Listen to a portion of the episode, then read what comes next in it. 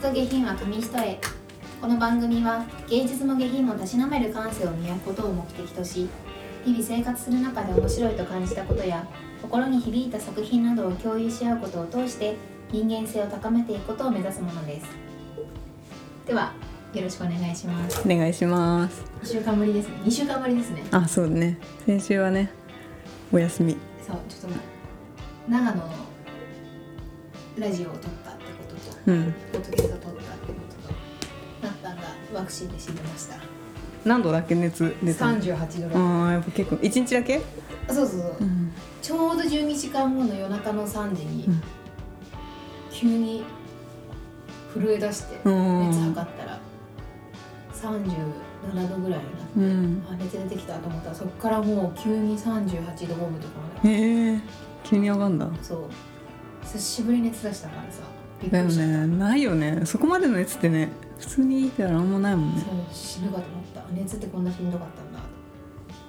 どんな2週間過ごしてましたかこの2週間は何したっけな ああそうあのさ「ミッドサマー」私だ映画館で前見て、久々になんか最近見たいなって思ってて、そしたらなんかネットフリックスで出たみたいなのをちらほらさあのポッドキャストとか聞いてて、あ出たんだって思ってすごい見たいなって思ったけど抜けちゃったばっかだったからさ見れないわと思ったらアマプラにあってそれを見た久々に。ミッドサマーってどんな話怖いやつだっあそうそうホラーホラーなんか宗教宗教の祭りけ、で、うんあの残残虐なこの慣習もうあの人をもうあの習わしで人をどんどん殺すみたいな結構グロいのねしかもそのもうなんか金槌で顔をぐちゃぐちゃにするみたいな そう結構ねそううなんかこんなグロいの見たんだって思ってうんうん面白かったけじどゃあアマプラで見たのそうアマプラで見たあとねそうあのカモメ食堂の仲間みたいなやつ見つけたよあメガネえっとね猫となんだっけな猫とちょっと待ってあパンとスープと猫日和あそれ見したいてよねるそうこれねなんかうんあののほほんってああいいね明日の昼下がり見ようかうんいいよねなんかドラマだからさゆっくり見れるよなねちょっと最近ねアマプラね見てるのがうん「モダンラブ」っていうあの30分のドラマがいっぱいあるやえー、短編つそう短編ドラマ海外日本海外のあやつ海外なんか、まあ、大体ラブストーリーみたいなのが、まあ、ベースになってるんだけど、うんすごい濃いラブストーリーではなくなんかそこにその人の人生がうん30分ですごい凝縮されてえー、ライトなる、そういいねでなんか全然「モダンラブ」っていう名前からはモダンラブだとなんか結構恋愛の話かなと思うんだけど、うんそういうなんか恋愛の話っていうより結構深い人生のなんか話する話だから30分長短いのと 20,、20分とかでもあそんなんだそうだから寝る前に最近えそれを見てから寝るようにいいねしてるおすすめ幸せな気分で寝れそそううそうそう大 見て体みよう基本ハッピーエンドだからあそうなんそだうなんかいいいいね気持ちで寝れる。えー、シーズン1とシーズン2があるのあそうなんだ見ようシーズン1の5話まで見たかえー、いいねなでも1話1話全然違う登場人物とかが出てくるからえ面白い、ー、おすすめでちょっと見てみよすじゃあそんな2週間ぶりの読書会でうはい今日はシータンからお願いします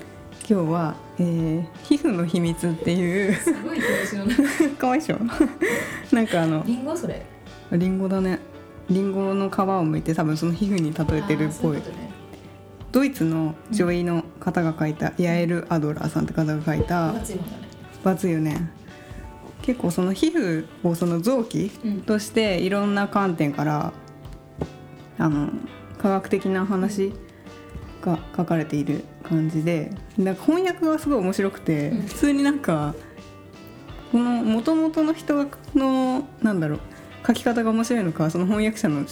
訳し方が面白いのか分かんないけど、普通になんか結構読んでてふ吹き出しちゃうような感じも結構あって面白い話ででなんか最近あのニキビ悩んでるので ちょっとそういうのもあってこれでねであのたまたまそ売ろうかなってこの本売ろうかなって思って見返した時にあ原因これだっていうのが分かったから、えー面白いかなっていうのがそう分かったからそうちょっとそれ危を険ですねそう悩んでる方あとニキビのその話とあとこの中からその結構匂い汗の匂いとかっていう話とかもあって、うんそこからその恋愛に関してあの人間はどうやってパートナーを見つけるかみたいな そういうのも書いてあったからちょっとその2つに絞って今日は話してみようと思います。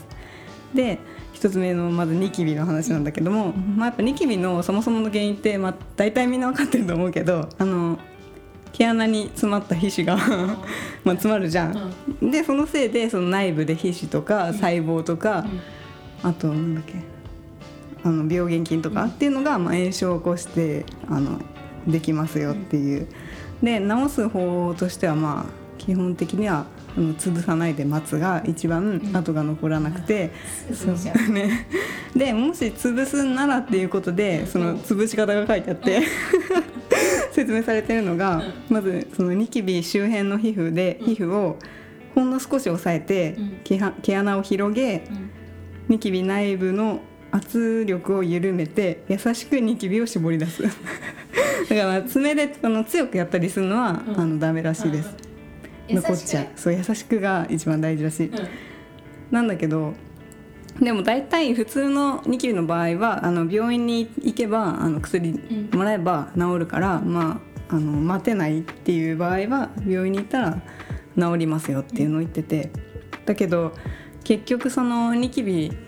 あの外面見えてるものを治したところでその根本的な原因であるその皮膚皮脂の過剰分泌、うんっていうのはやっぱ薬では治止まらないからその体の中から根本的にうん治す必要がありますって言言っててでその根本的に治す方法治療法3つこの中で紹介されててで1つがイソトレチノインっていううん内服薬っていうのがあうんあるらしくて飲む飲む薬うんでそれでなあの皮脂の過剰分泌を抑制できるらしいんなんだけどそれは副作用がやっぱりあって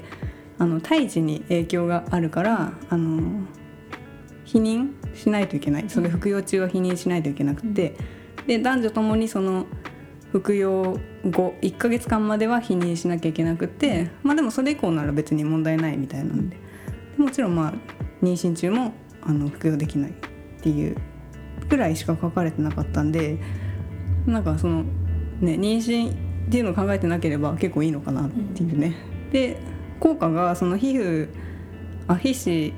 皮脂分泌を抑制するだけじゃなくて皮膚を若く保ったり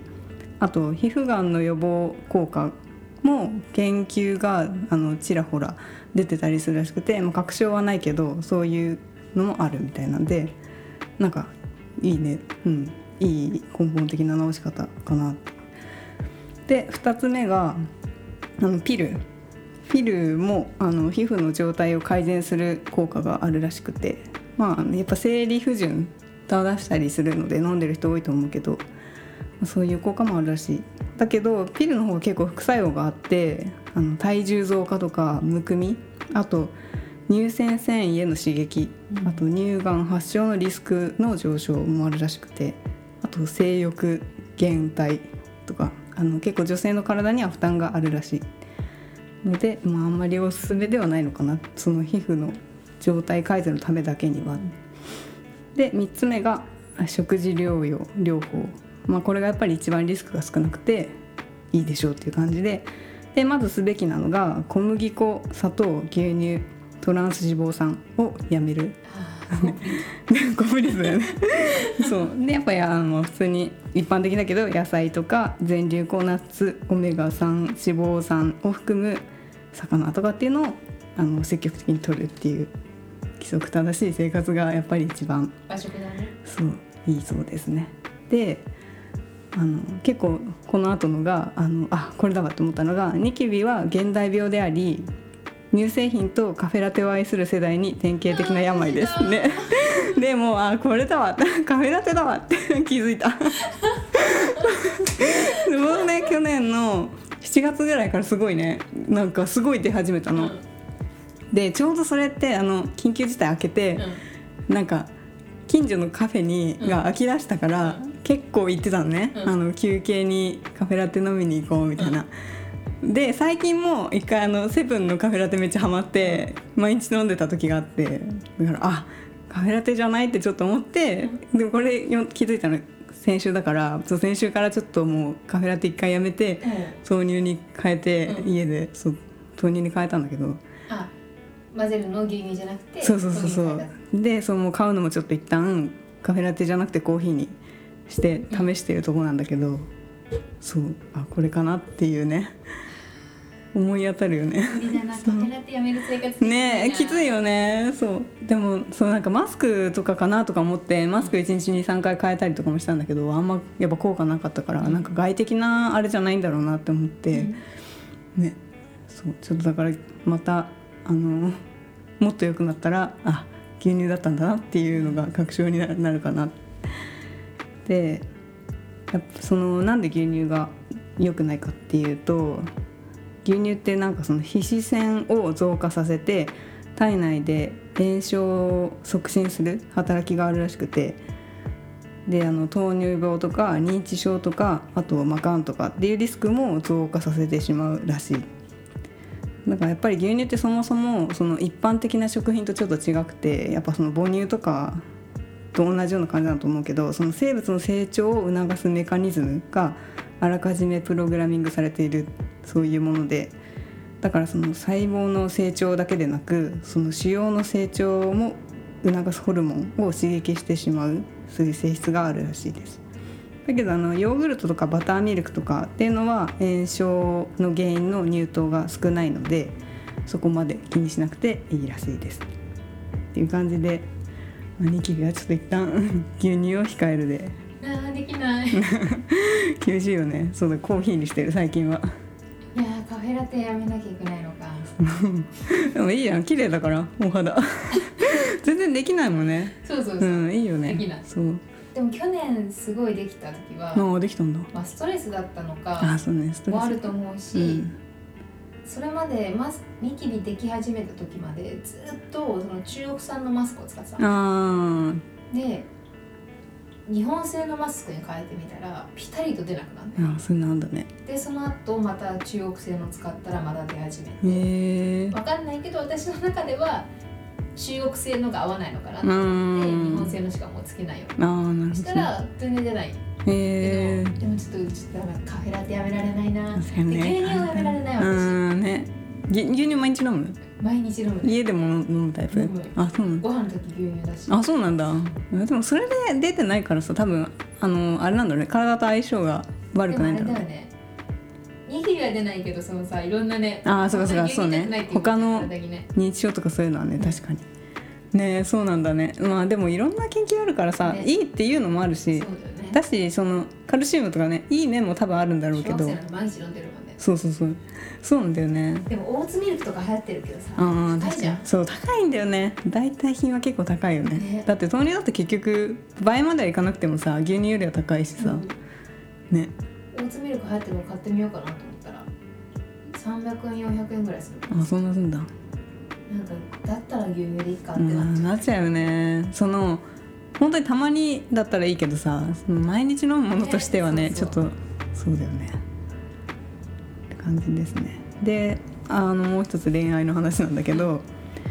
あの動物ってやっぱり情報を匂いで発信するものだっていうのはなんとなくまあ動物見てたらわかると思うけどで最近の研究ではその人間も同じ働きがあるんじゃないかって言われててでそのパートナーを選ぶときに本能的に人間は似すぎずで異なりすぎもしないっていう人をその匂いで嗅ぎ分けてるらしくてでそのやっぱりピルさっき言ってたピルもそのホルモンを人工的にちょっとその作用を変えてるからその体臭が変わったりとかあとまあ自分自身の嗅覚も鈍くなったりするのがあるらしいのね。でやっぱそういうその人工的にちょっと何かを変えるとパートナー選びという点では間違った選択をする可能性があったりしますよみたいなそういうなんかホルモンとの関係性っていうのもあるみたいですだからその匂いをねあのより匂わせると、うんまあ自分のその自分好みいやその自分のことを好いてくれる人が寄ってくるわけだから、まあ男性は足を広げてあの手を両手を頭の後ろで組んで、まあ、匂いをあの解き放つと、まあ、そのフェロモンが 出ますよみたいなもし街中で連れてる人いたらこの本読んで 確かに読んだ人そうで女性もその髪をかき上げるとかがさ結構その色気があるみたいな言われたりするじゃん仕草的にそれもやっぱりその脇をあの上げることによって匂いが出てるのかななんかそのそういうのでフェロモンが出てるらしいので、やっぱり鍵身をかき上げたら いいかもしれないですね外でずっと髪がそうそうって感じででなんか実はその涙ってあの女性の武器みたいなうん感じするけど、涙の匂いは逆効果らしくて、 うん男性が嗅ぐとあの性欲が激ん体ん減減退うんするらしいので涙を見せながらそうそうそう見せるならリモートのみ遠近遠いところでならいいかもねそうそう近くだと匂いはよあんまあんまり好まれないらしいですっていう感じですね面白いね面白いねな面ん白いかいろいろあるんだねでも確かにさ泣いてるのめんどくさいって思っちゃうねそうなんできっと本能的にそうなんだろうねそう最初はさうん可愛いってなんのかもだけうんどもうそれねしばらく経ってさされたらもうめめんんどどくくささいいよよねだってなんかさ同性でもたまにさ、あうんあまだ泣いてるみたいなの、あーああるるよねうん泣いてる場面で結構会社で泣く子が多くてああそうなの今も今はないけうどん前の、あ前の会社前時にでさほんと1回目はいいんだけど、うんもうとにかくずっと答えることに泣く子とか、うんそうするともうさ最初は、そうね「大丈夫だよ頑張ってるよ」ってうだんんだんもうさもうこの子はなぜこんなにも涙を流すん だろうって確 かに男ってこういう気持ちなんだろううんそうね何回も見せられると確かに何回もね本当に耐えられなくて出ちゃう涙はなんか美しい気がするけど、だからなんか全然涙とか見せずに、ういん、つもこうバリバリ働いてる先輩がたまに初めてなんか確かにポロって涙を見せた時にそれは破壊力やばいねあこういうやばいところもあるんだ知りたいそれはねすごいね確 かにいいあれだよねギャップそれ目指したい ね泣かずに終わりそう 人生頑張って終わりもともとなんでこれ読もうと思ったの元はニキビだ ねとにかくなんかその妹に結構あの洗顔と化粧水とかねくれあのこれで治し なってくれたりとかあと病院行きなとか言われその行ったら本当にすぐ治るからうん行きなよみたいなうん言われてでもなんか明らかにその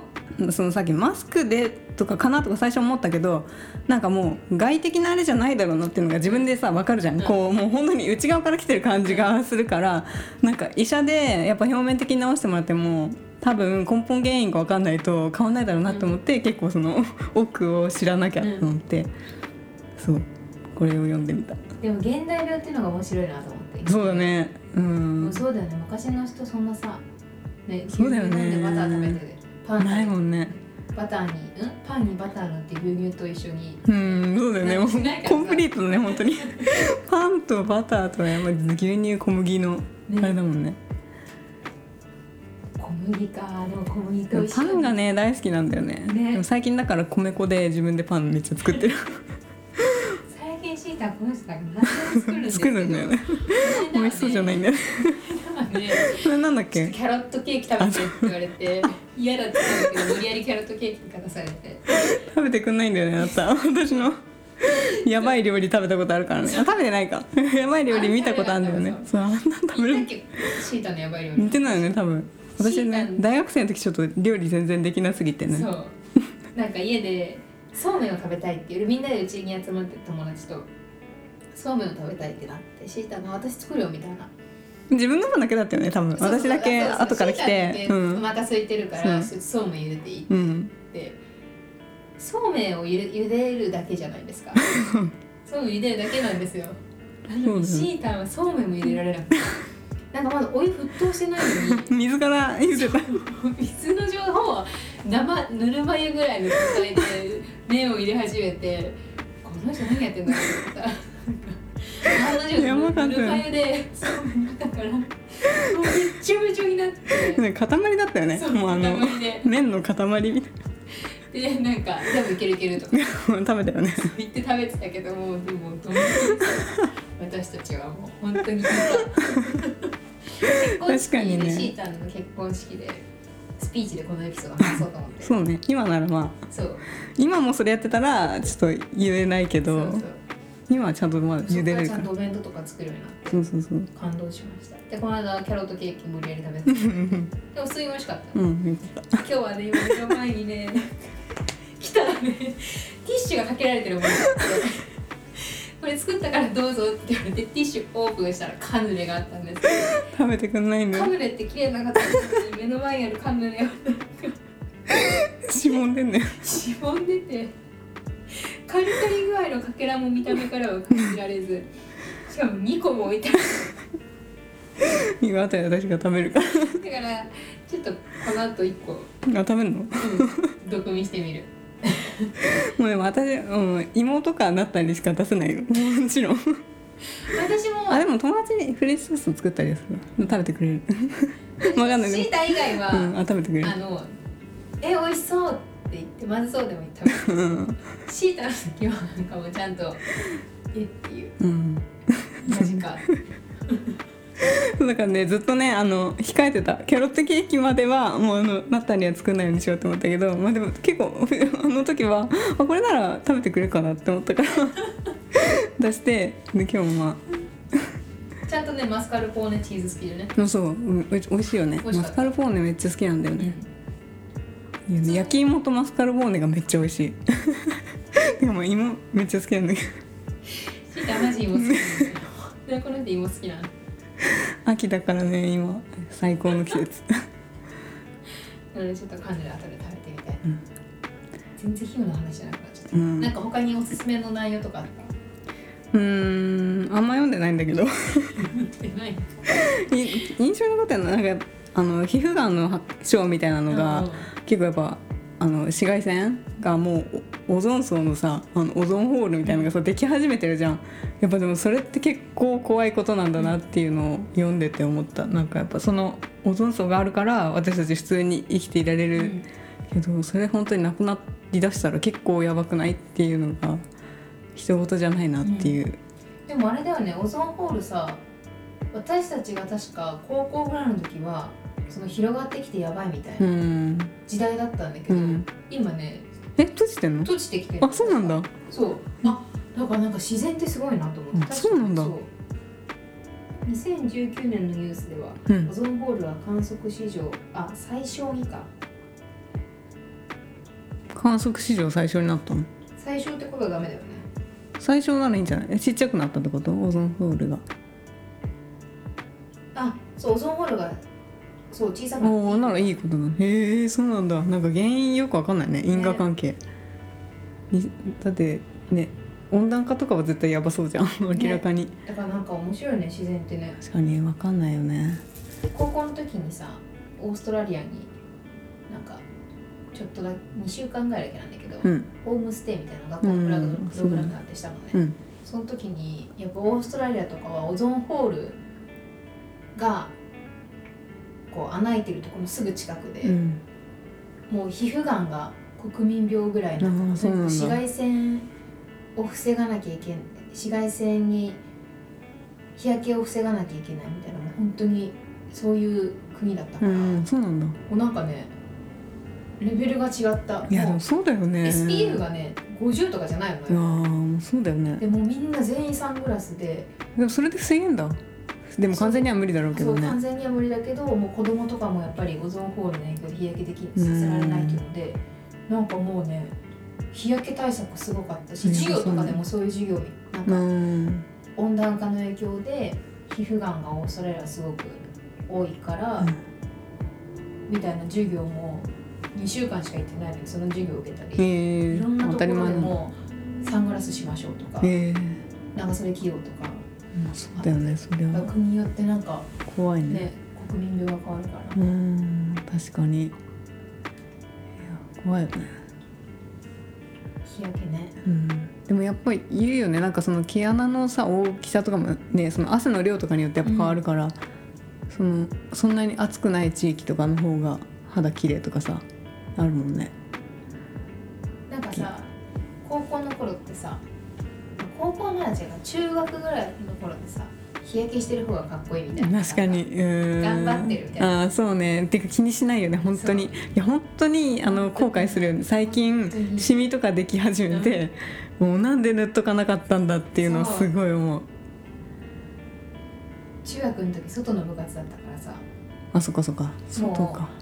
外の部活は日焼けしてることが勲章なんうだ、ーん確かにだけね夏休み明けに学校行った時にめっちゃ真っ黒で行くことがうんうんステータスだった、そ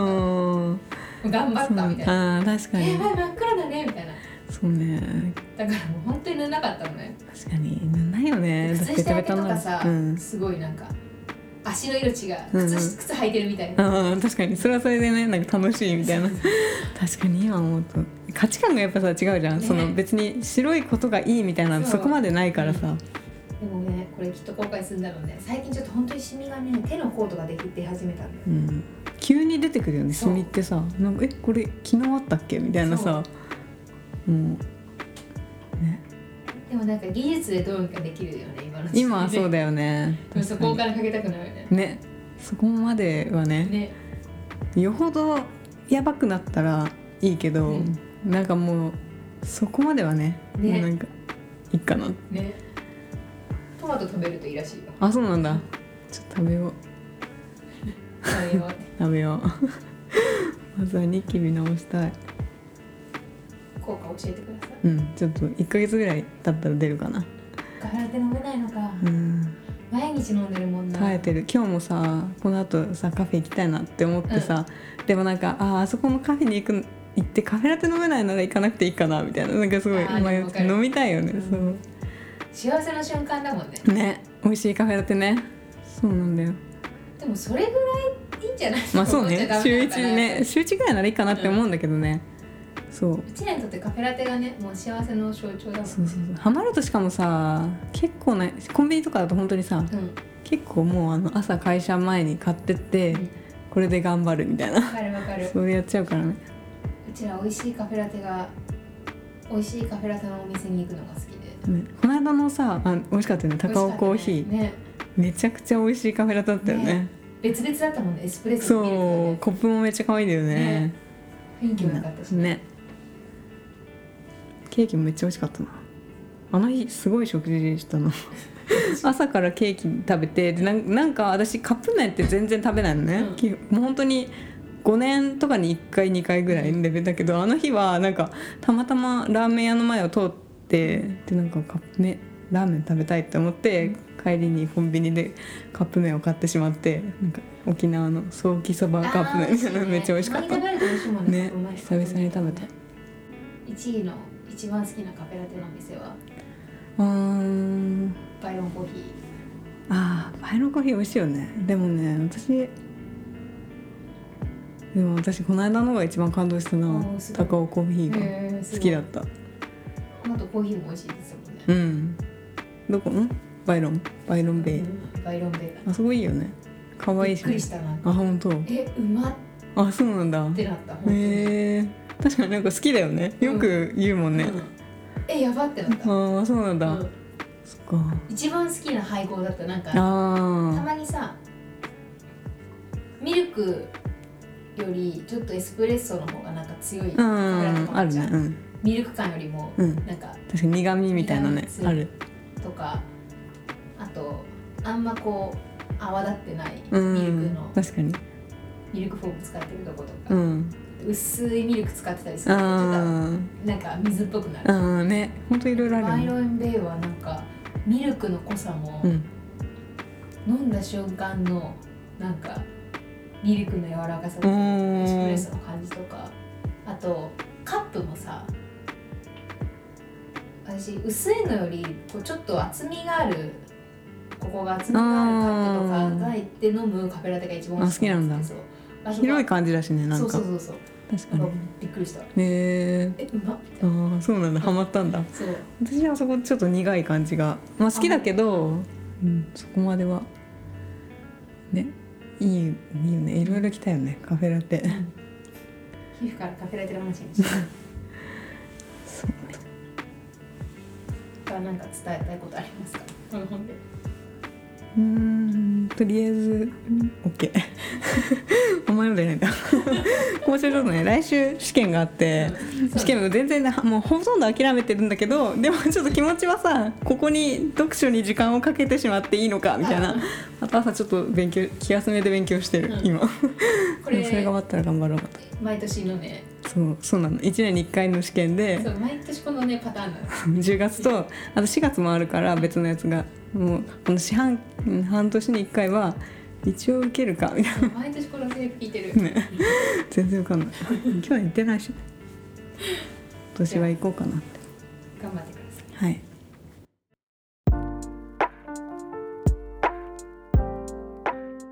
お送りしてきました芸術と下品は紙一重そろそろお別れのお時間ですこの番組では皆さんからのメールを募集しています私たちに聞きたいことやってほしいことおすすめの作品番組の感想など何でも OK ですメールアドレスは芸劇 .nksk.gmail.com です Google フォームからもお待ちしておりますそれでは本日もお聴きいただきありがとうございました